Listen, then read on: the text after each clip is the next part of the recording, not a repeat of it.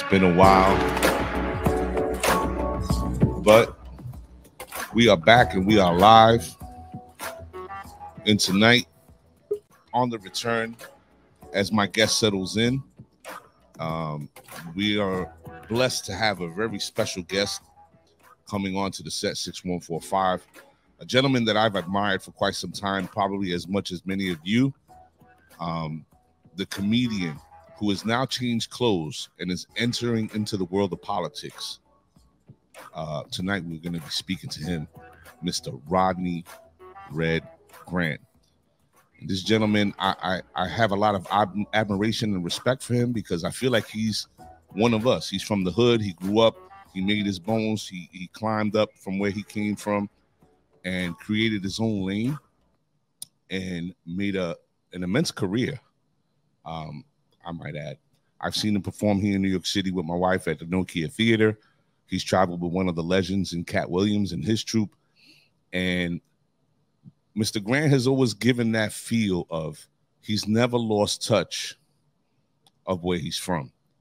So when I saw the transformation of, of Mr. Grant moving over into politics, I thought it was an amazing thing. I respected it. And you can see the look of determination of him really wanting to bring about change to his home city. So I'm not going to drag it on too long. We're going to run this introduction and then we're going to welcome Mr. Grant to the show. All right, let's go. He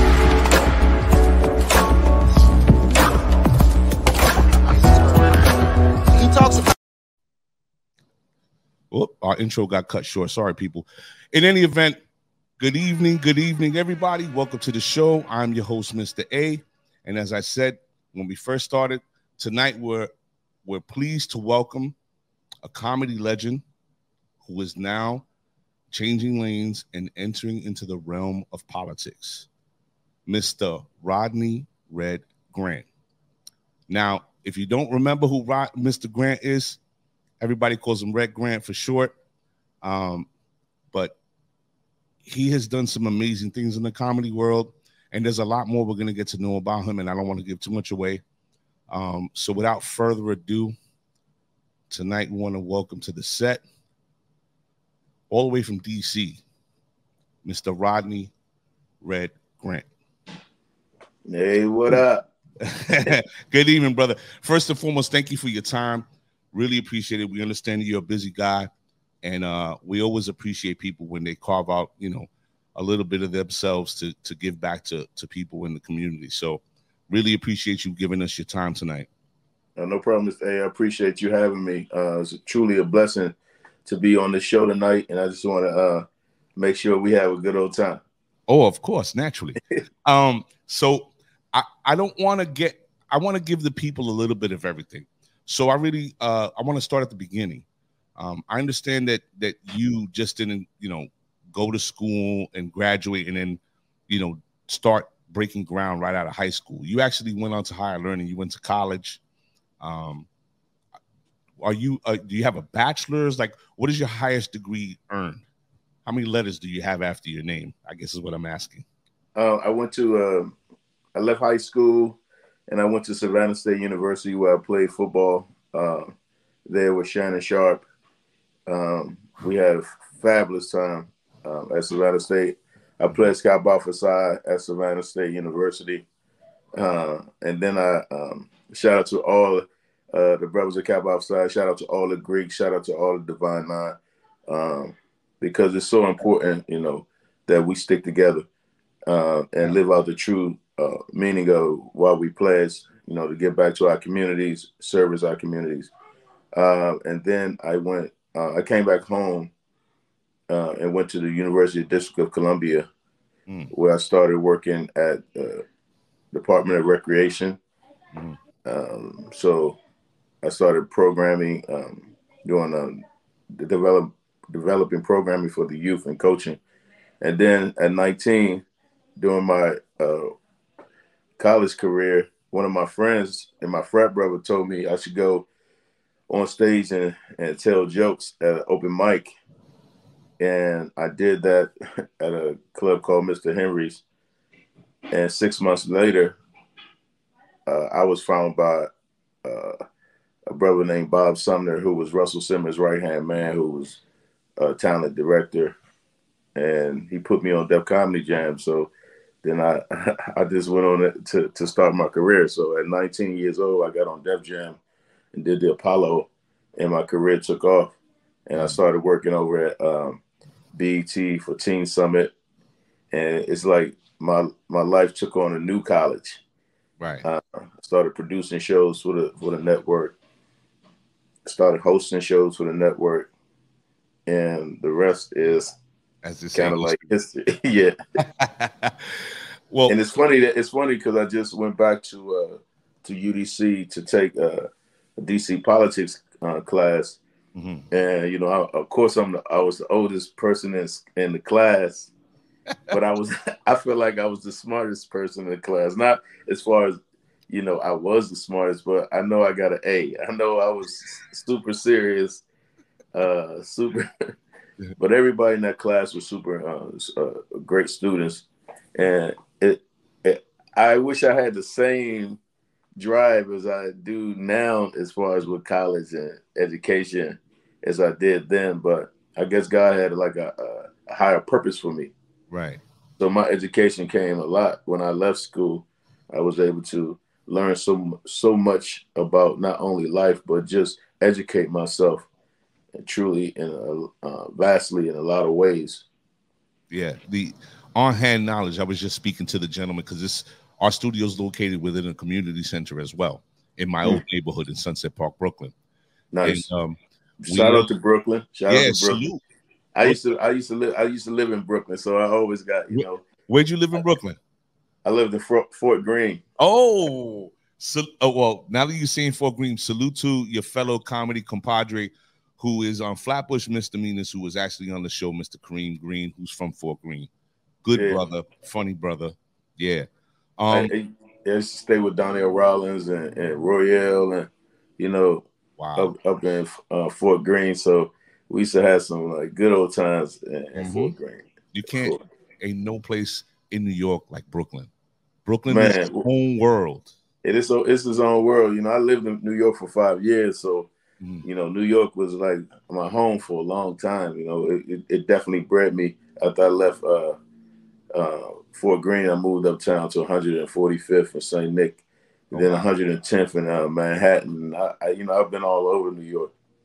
Uh, Now, let me ask you because we're speaking about that. I'm assuming that was in the 90s when you were living in New York? Yep. Oh, see? hmm So let me ask you, what foundation was set for you to be able to handle yourself as a 19 year old gentleman to being so mature and handling all these different changes in your life? You know, you just didn't go off the rails. You know, you alluded to the fact that when you were in school, you wish you had more focus. But even at 19, to be leaving home to go and try to make a life for yourself, you know, you had you probably had a solid household behind you. Yeah, I mean, I, I would say I was I was focused in school Mhm. um, because I was able to maintain, you know, my 3.0 and, Mhm. and you know, pledge, you know, and you know, have a good time. But um, I just felt like when I got out of college, I was able. I think I was thrust into a, a situation where I had to be focused. When you're that young and you living in New York City, you know, you can't just be in New York City. You just, you know, you know, every night I had to go out and try to make uh, at least seventy five dollars. You know, I had to get on every stage. You know, New York was the only place that you can go and you can get on three stages in one night. yes, sir. So you know, you know, a lot of a lot of learning is work ethic. You know, a lot of times, you know, people don't give you the credit that you deserve just for your work ethic.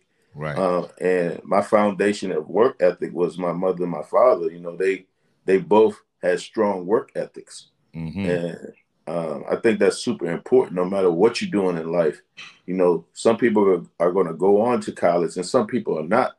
But you can never lose that work ethic. You can never give up on uh, how important it is to get up and grind every day Yes, sir. because you know it's you know sometimes people want to wait for it to come to them but you know you know you all of us have you know well most of us have an opportunity to give up get up and grind so i just think that you know living in new york I, dc and new york people to me are yeah. most. They grind hard, bro. Like they they they leave it all on the court. Yes, sir. Yes, sir. Um, no matter how they get it, you know, they they leave it all on the court. So, you know, just work ethic and, and in itself is super important to me.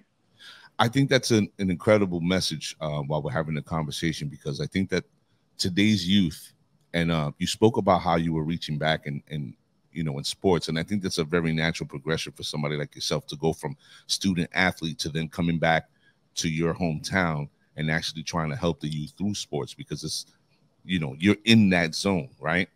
But mm-hmm. um, I think that it it speaks to even a lot of the athletes that we've had on the show. A lot of the athletes that we had on the show spoke to that the work ethic. And that's what i think is missing today. And i think that trend like it transcends into discipline. A lot of our young people don't have that discipline. It's they want they want the end result. They don't want the work right mm-hmm. and i think that's you know it's it's sad because we're not getting that to them a lot of young people today are, are lost in that mix like they want they want so much but that grind isn't there, right? Well, well I mean, I, I would say like this, you know, we have to find a way to implement discipline back into our communities, right? Yes, uh, and that's not a bad thing. You know, when I say that, you know, people like, well, you know, you can't beat your kids, you can't whoop your kids. I'm not. I, am not saying discipline and, whooping your kid is two different things. Two different. You know, our parents were a little different. They felt like discipline came with you know, if you out of line, you correct it in a certain way, but it's so many different ways to correct. Um, I was at the Shaw Community Center in Washington D.C. the other day, and the way they teach the students discipline is so incredible. It's like almost um, um, military, but it's not like that heavy. It's not as you know like that. But they are teaching the um, the basic uh, skills of discipline that you need to uh, make it in life. Right. So, you know, and I feel like we have to continue to teach our kids discipline at a young age, uh, respect, love, care, discipline. These things, you know, help communities be better. Yes, sir. Because if you don't teach discipline and on whatever level, you know, we become a, a community that's just uh, are not connected in the same way. So you know, you can't have some people have discipline and then other people don't have discipline. We all have to have a sense of one, right? And that's that's just you know us giving back at an earlier age to our communities and, and giving back to our you know our system of beliefs. Yes, sir. And and if you if you lose that system of belief, I feel like you just have a, a, a community that's not structured. There's a vacuum. There's a it void is. that needs filling. It is. Now I, I find it interesting, uh, Mr. Grant, because and, and I'm gonna keep calling you Mr. Grant until you tell me otherwise. I'm cool with it. hey, I'm I'm, I'm cool, whatever you call me. I'm gonna call you Mr. A. So it's all, all right, good. cool. so um as a fan, um, I've always appreciated your comedy. Anytime I've ever seen you, um, you've made me laugh, and you've always had a very uh, organic and original way of putting it together. You know, being in New York City, I've gone to the Boston Comedy Club, you know, Madison Square, Nokia. I've, I've attended all these sort of venues. Um, and I look at your body of work and I say to myself, I wonder what happened to him to come away from comedy and say, I want to run for for office. What is it that set it off inside of you to say, listen, I'm really going to do this? Because I have to say, when I saw you, I immediately took to comedy. I said, oh, Red's doing something new. And then I said, oh, wait a minute. No, he's serious. You know? So so what was it that brought you to this place? Um I was called to to to this place. Okay. Uh, I think like any other part of my journey,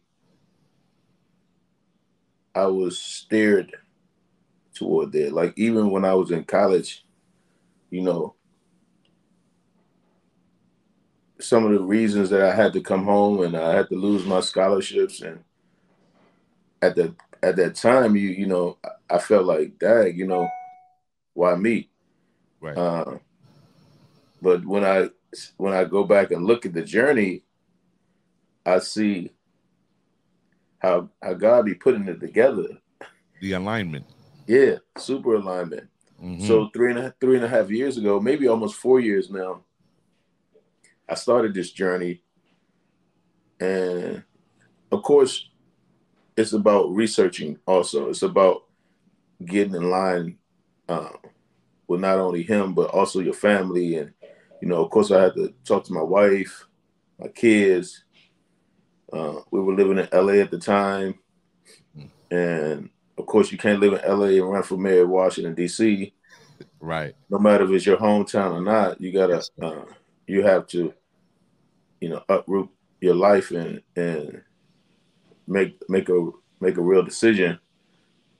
But I I think that as I started to get more involved with uh, service to my community, and like I said, you know, just pledging itself, you know, I feel like you know sometimes we get involved with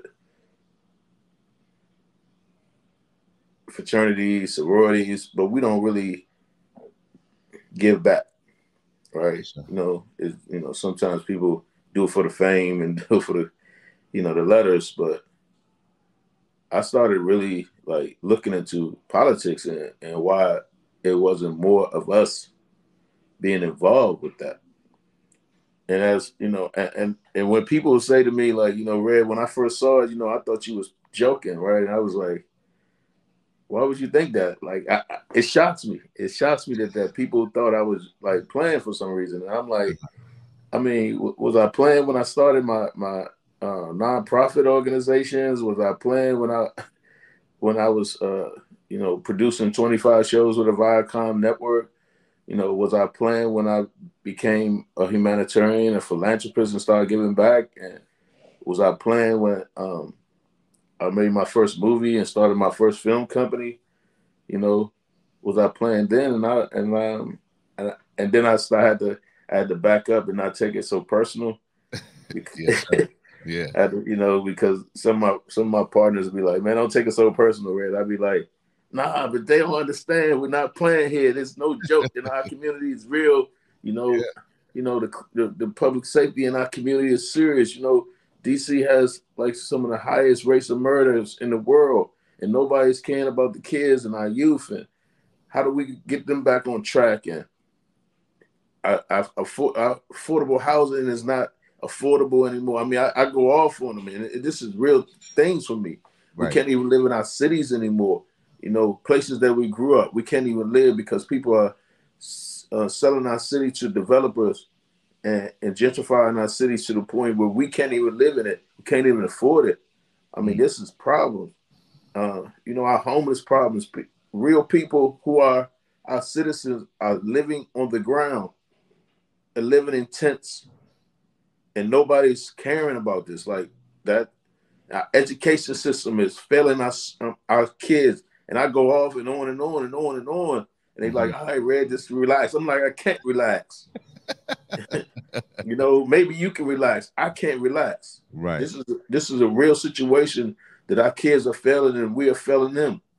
And you know, I mean, every day I've been fighting like that for like four years, like trying to get people to understand that we need a leader that really, really, really cares about what the people are screaming at them.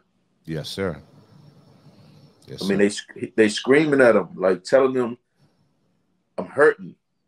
Right. And our and our leaders are like, "Huh, it's all right. We're we give them some fluff.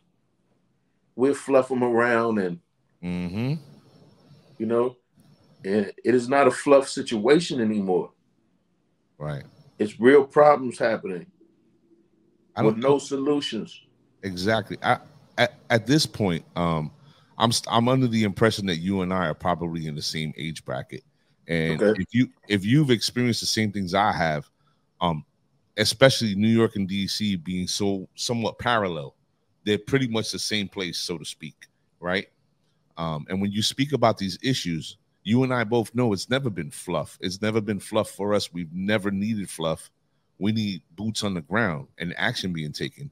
And right now, New York City is suffering, is suffering with the same situations. And it it sort of uh annoys me to a point because it's like it seems like we're we're we're electing personalities. Like, oh, this guy sounds great. No action. Oh, this woman sounds great. No action. It's nothing for our communities, I guess is what I'm driving at. And I think that somebody like yourself who's so invested in your city, um, you can hear the way you speak, the passion is there. Um, and it doesn't seem like you have a half step in your life. I mean, like I said, going back to your first point, being 19 and moving to New York and, and having to make $75 a night, performing on multiple stages. You know, you probably got 20 here, you got to go get 15 over there. Running around the city is not easy. You know, you got to deal with that in and of itself. Mm-hmm. So now you're in this place and your your path has somewhat been, you know, aligned, as we said. And do you have the ability now to sort of bring people together as a collective? Because as I understand it right now, DC is about 48.8%, I believe, black people, right? Mm-hmm. And there's about 47.3% of white folks, and there's about 11 point whatever percent of Latinos. How are you uh, able to bring those people together under that one idea of, you know, I'm not going to be just their mayor, I'm going to be our mayor, but I'm going to be attacking these issues that are affecting us? Uh, well, I think that it goes back to like when I say to people like, you know, I'm not a politician, I'm a humanitarian. You know, they they always jump on my throat. They like, well, Red, you are a politician now. You're a politician. I'm like, understand what I'm saying to you. It's all right to be a human and be in a field where you work. You know, yeah, you might call it politics, you might call it, but it's you got to have human elements to these situations because if you if you once you lose the human element of that then that's when you become these politicians that just hit you with the okay yeah we talk to my or do yeah we yeah. And it becomes like a bunch of bs that you know that don't make sense. And most people who know me know that i get along with everybody. You know I'm able to understand every situation that's going on in my city, no matter what color you are. Yes, sir. Yeah, I grew up in Southeast Washington D.C. Majority, we I probably didn't see white people till I was a certain age, you know, in real life. Uh, went to school with all black people and everything. But then as God moved me out of that situation, he also introduced me to other things, other people, other cultures. And these this was super important for my life to be able to understand other people and be comfortable with those uh, relationships. Uh, and I think it's very important that we, we continue to build those type of relationships. Like someone said to me the other day, "Well, you won't be able to get to the white people." I'm like, "What? White people are my friends too." Yes, sir. Black people are my friends too. Africans are my friends. Asians are my friends. Muslims, Christians, uh, Jewish, uh, Indians. Mm. I mean, I have friends of all races, creeds, colors. I, I just hate when people try to put us under a a box yeah. of learning and understanding. And you know, is when, when people call things racism, I look at it differently. I look at things as um, lack of culture. You know, people don't get a chance to come into where your community is and learn how things are, or you don't go into somebody else's community and learn how they are. And it's a separate, separate, uh, separation of cultures, not just, you know, a race. It's of cultures, and we got to get out that mindset because if we don't, we will never be able to help one another to the fullest of our, our potential. Yes, sir. And I want to allow people to put me in a box, and they know that. They know that you can't tell me who I can associate myself with or who I can help, and I can only be able to help this person and that person. That's not going to happen with with Red Grant. Mm. We're gonna we're gonna we're gonna face the problems head on together. And and I work every day hard as hell in this campaign, knocking on everybody's door from Ward 8 all the way to Ward 1. And we get up, we, we wearing shoes out, knocking on doors. Them Stacy Adams is don't worn down to enough, huh? Vans, you know, vans, Oh, the how Vans. hard it is to to run out some vans. Yes, sir. Yes, You know, sir. these are skater shoes. Yes, they are. That's exactly what they are. They built for that. yeah. So it, it sounds like to me um, that you have a very strong understanding of the language that you need to speak. It needs to be a universal language. Yeah. And it seems like you're you're coming from a very real place. You understand wholeheartedly that the problems that affect some should affect us all, and we need to collectively get it together so that we can help each other. And I think that right now, um, a lot of people are are delu- they're under this delusion that politicians, career politicians, are really in place to help them. And and I see somebody like yourself who speaks with such passion and such fire about what he wants to do. Is there a moment in time that you feel in your heart any doubt about what you're doing right now or do you feel like this is like ordained like God has put this on my life so this is what I'm going to do and it's going to happen. Oh, I've, I've never had a doubt. Like since I got into it, I'm I'm just that type of individual. Once once he once he pushes the button, you know, I go all out. Um, but I never had a doubt. Uh, he he gave me the vision super clearly. Um, and once I understood the vision, I understood, you know, where I was going. He started placing the right people in my life, smart, super smart people. Um, and I think I have the well, I know I have the smartest team, uh, campaign team right now around me. Um, I have real politicos that have been doing this for years, on top of years, and the things that I didn't know, I know now. Um, as far as you know, politically, right. yeah, because I feel like you know my background um, really taught me how to become a, a good politician, right? And I say that in a way that you know, entertainment is political, has always been, Always. regardless if you if you see it or we're not, you know, what they call the normal politic politicians, but you know, it takes uh, political moves to get through this uh, entertainment business. Yes, sir. And if you, you know, you want to be the best at what you do, you got to work hard at it. You got to make the right connects. You can't burn bridges. You got to work with everybody, uh, and you got to bring on your own policies. That's what we talk about on stage. They are own policies, and I think I've been creating policies for a long time, not even knowing I was creating policy Mm. um, talking about, you know, moms being, you know, a single mom or single parent. You know, how did she get through that? How did my pops do, do what he was doing? How do my kids go through what they go through? How do my wife go through what she go through? Uh, it's always family oriented and it's always, you know, policy driven. You know, Mhm. I've I've been broke, I've been rich, um, I've been homeless, I've had poor education, I have great education, um, and I've I've been in situations where I understood that it's not affordable to live.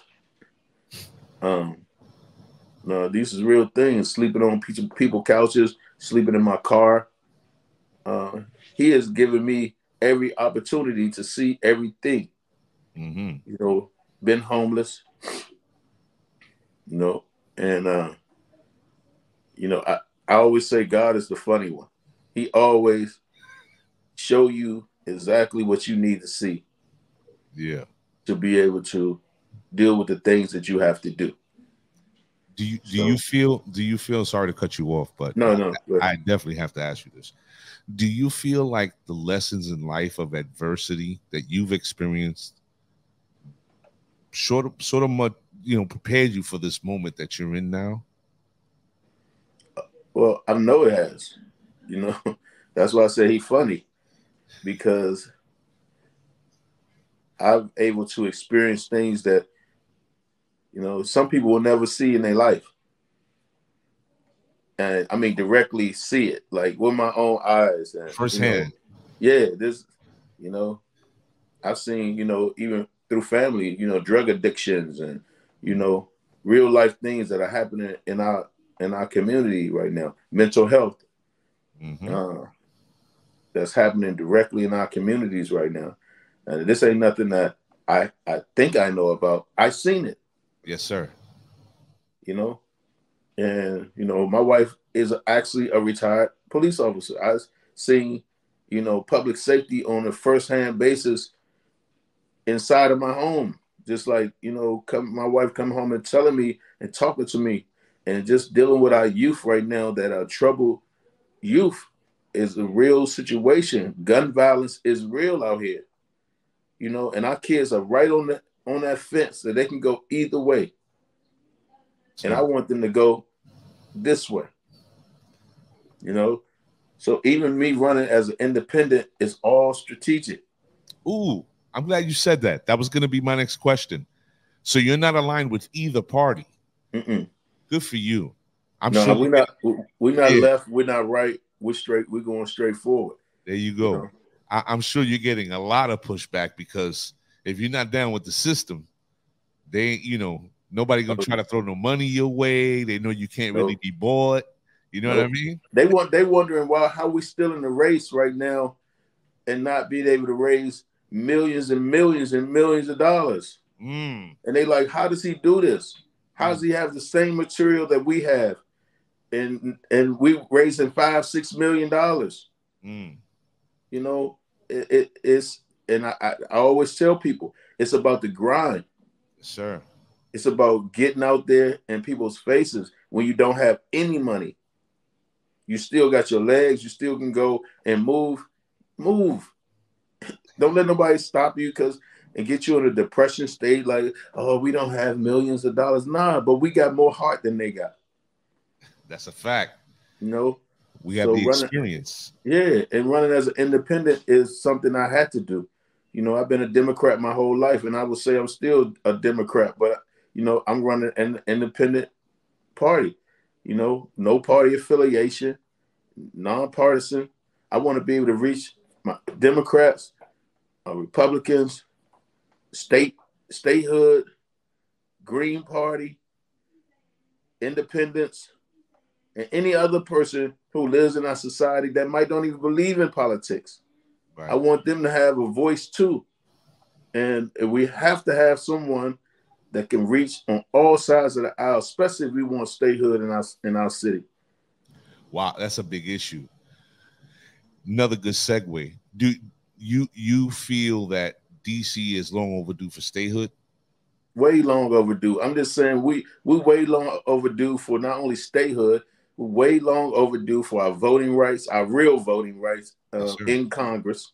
Yes, sir. You know, we don't have any representation in in Congress.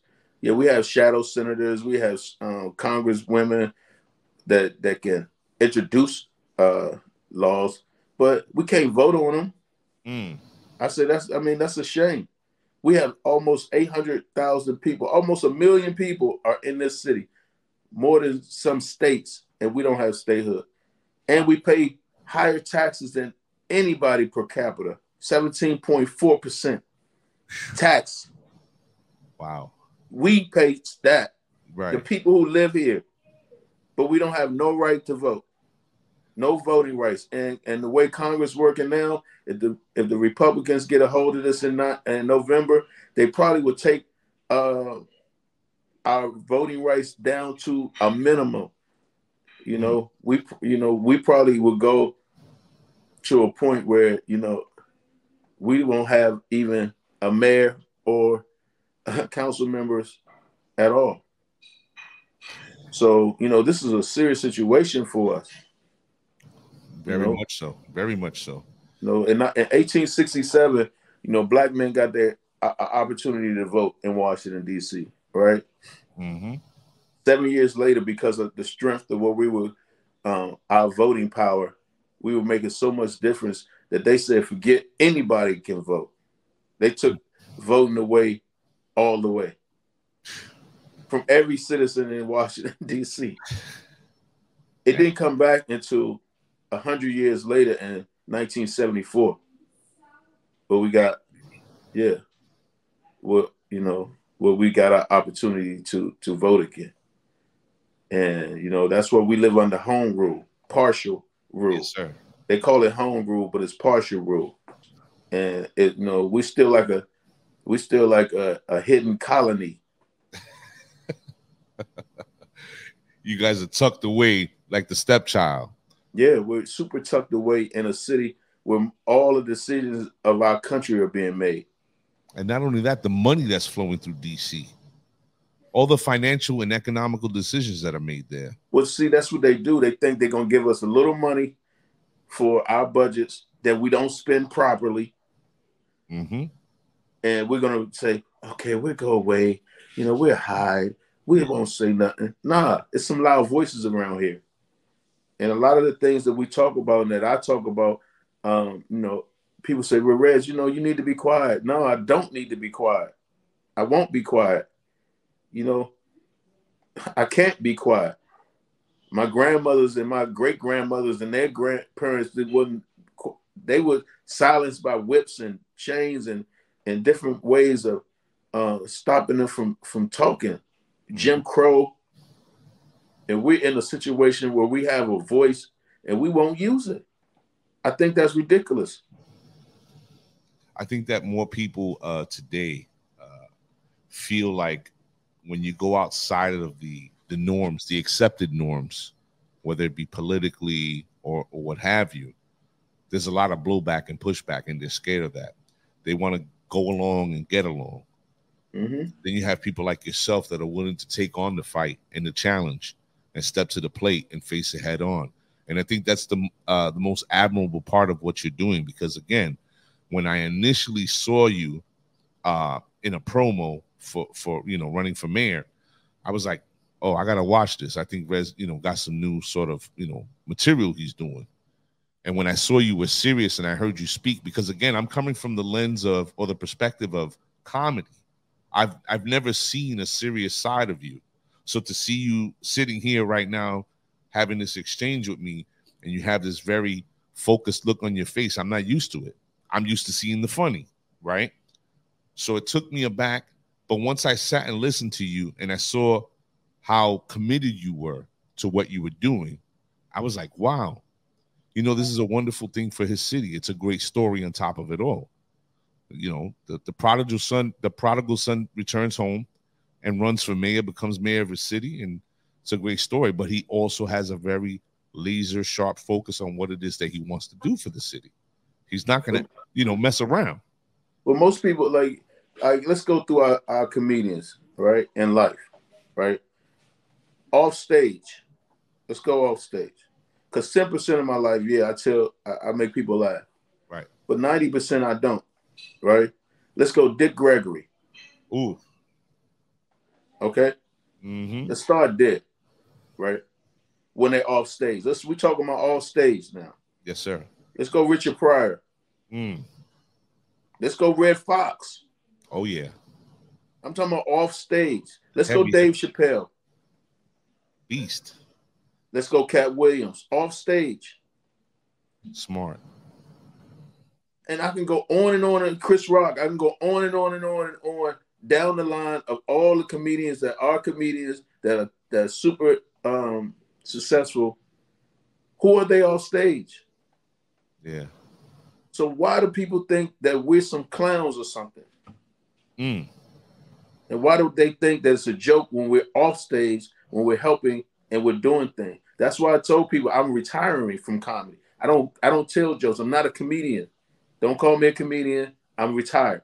So it's just like when you was if you're a bus driver and you've been working all your life and you retire, you're not a bus driver anymore. If you whatever you do in life, if you retire, you say I'm retired, take my retirement serious. I'm not a comedian anymore. I'm running for the office of mayor of Washington, D.C. That's what I do. I do it on a daily basis. November 8th will be history in Washington, D.C. It will be the Super Bowl of elections. The general election will be the biggest election in American history in Washington, D.C. on November 8th. And the 275,000 people who did not vote in the last general election will come out and vote, and their voices will be heard, and they will choose a new candidate. And I will be the first independent candidate of Washington, D.C. to be mayor of Washington, D.C. Ladies and gentlemen, you heard that here first. Uh, thank you for joining us tonight. I'm your host, Mr. A. Mr. A, and tonight we're speaking with the retired comedian, Mr. Red Grant. And I think he's delivered a message in a way that I sort of was expecting. Um, but to be here in this moment, sharing it with him and listening to him, I think it hit me a lot more. Uh, his message is more impactful than I than I really expected. Um, and and I respect uh, Mr. Grant's uh, passion, and I think it's an amazing thing what he's doing, and I think that he's laying the groundwork to really make a change, and everybody should be behind him. I mean, especially the people from the from the parts of this country that we all come from should definitely get behind and support what he's doing.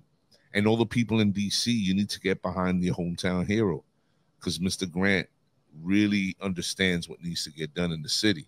And I'm sure he is well aware of what he needs to do to, to handle the finances and the runnings of, of the city, you know, the economy itself. I really don't think he's going into this blind. Um, well, I'm the only one. I'm the only one in this race that is actually have been has been an executive. I'm the only one who's worked for the Viacom Network, one of the biggest corporations in the world. They've entrusted me to employ thousands of people, work with millions of dollars in budgets, and produce 20, over 25 television shows for them. They entrusted that in, in me. You know, this is not, they don't just put that in people's hands. That that doesn't happen like that. Oh, so when it comes to understanding that DC is a corporation and it does have to uh, ha- have a big budget and has to have someone that runs uh, understands how to run a budget, not just hires a person to understand, but understands them themselves and hire a person at the same time to understand how to run our, our city. And that's been the problem. We have too many legislators trying to be uh, executives, and they don't know anything about running the city. And that's that's why we right now have been named the worst run city in America. Hmm. That's us right now. It just came out. We are the worst run city in America. Yeah, Red Grant said it. We are the worst run city in America, and we're going to change that. And our, our, our administration are going to come in and make sure that we're not the worst run city in America. We're going to be the, one of the best run cities in America, and we're going to change things around where people see us and want to mimic us how a city should be run. You know, I think that's where we, we're. I know that's where we're where we're going, and we're going to make people say, "Damn, they made a super flip by putting one person in in place who understood how to make other people and help bring up things in, in our city that that means something and give back to our city. You know, this is I mean, this is low hanging fruit. A lot of these things that that we're missing.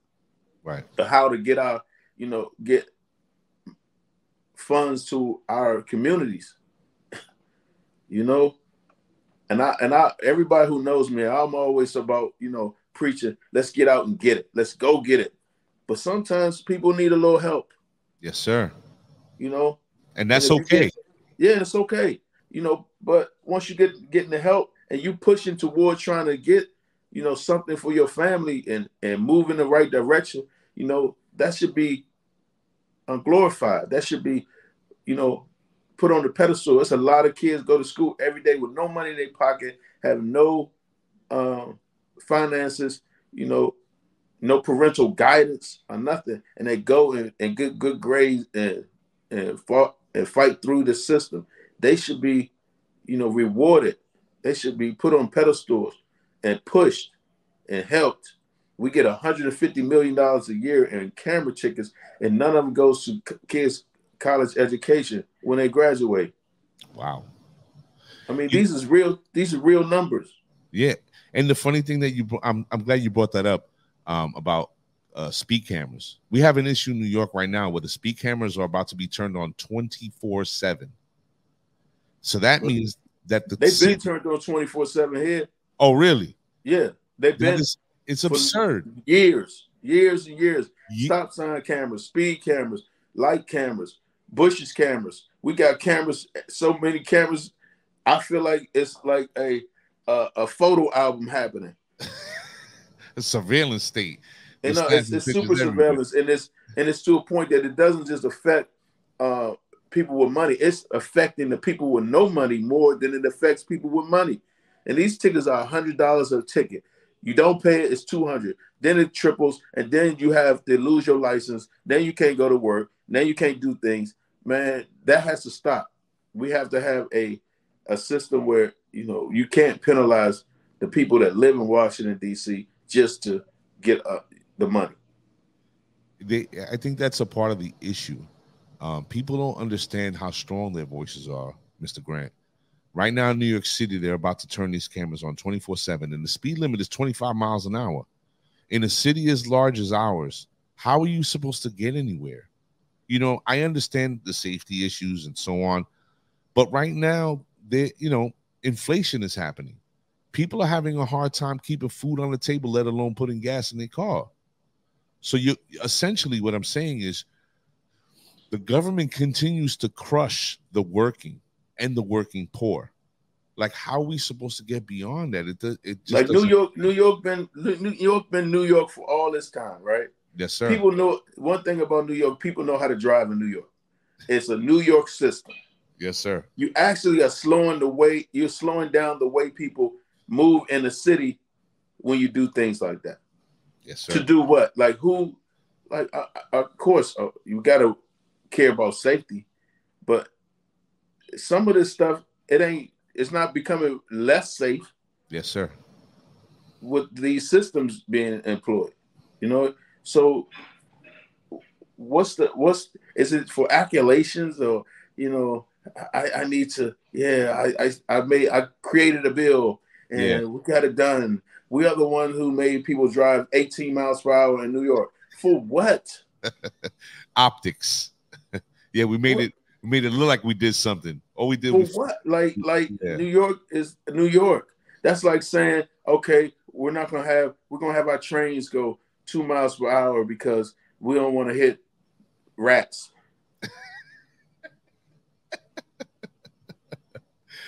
yeah, man. Yeah. I mean, it's like sometimes we we create problems with certain things. And everybody wants to be powerful and important. That's why I always talk about purpose over popularity. It's too many people want to be popular instead of understanding the purpose.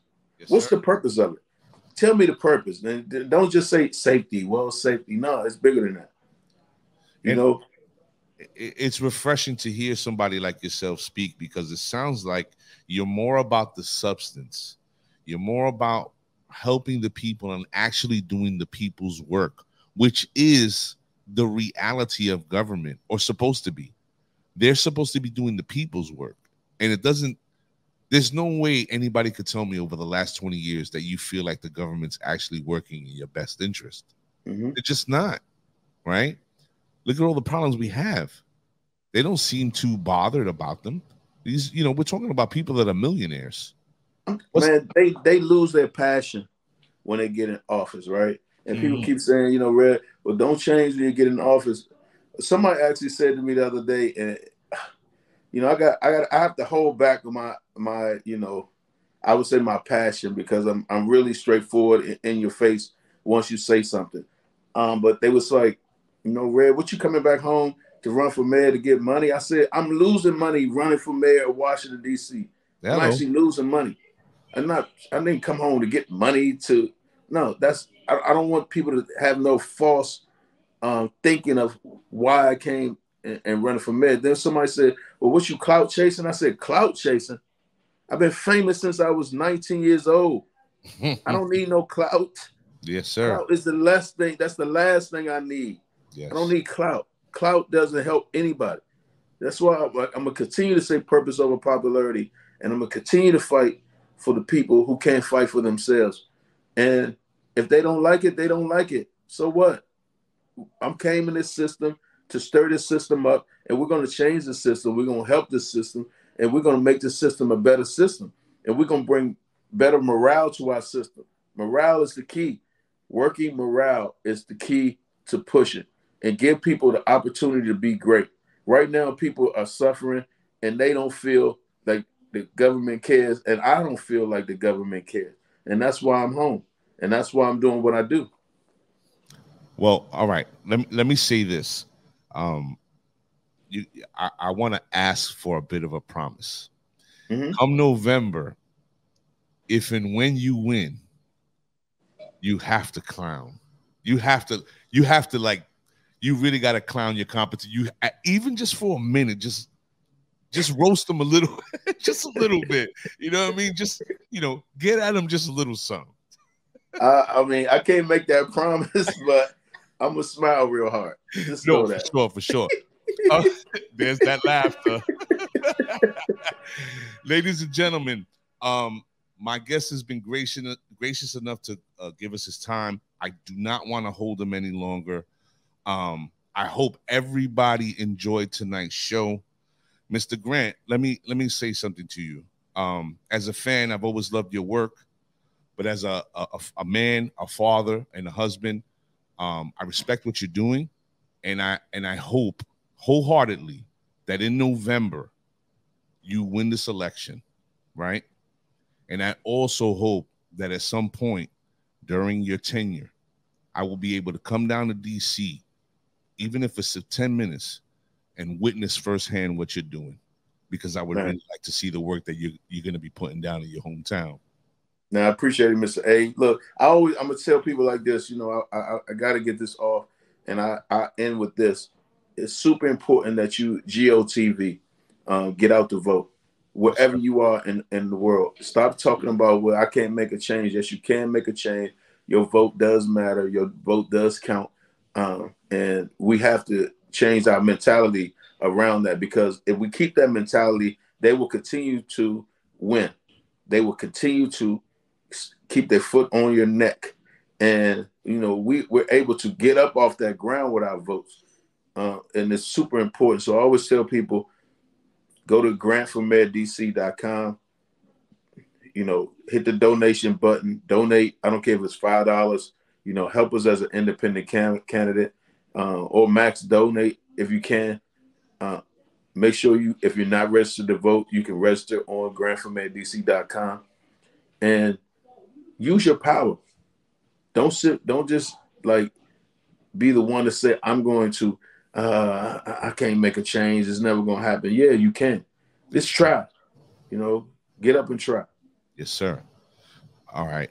Listen, um, Mr. Grant, I'm gonna get all that information you just laid out. I, I'm gonna get it uh, from you, and uh, that's gonna go up on our page, our Instagram. It's also gonna be heading on over to Social Nostra. This this interaction, this show is gonna be on Social Nostra the following week. We have a huge audience over there, so hopefully we can get out some people to support you. Um, but I, what I want to do right now is, can I put you in the green room for a sec so I can close the show out? Yeah. Just two more minutes. Mhm. Ladies and gentlemen, the next mayor of DC, and you heard it here first on the set 6145, Mr. Rodney Red Grant. Just sit tight, sir. I got you. Ladies and gentlemen, I hope everybody enjoyed the show. It's a wonderful way to return. Um, Mr. Grant is just an amazing person, gracious enough to give us his time, and uh, we really appreciate it. Um, I hope everybody enjoys a nice week coming up. Enjoy the rest of your summer, and uh, we'll be back next week. All right.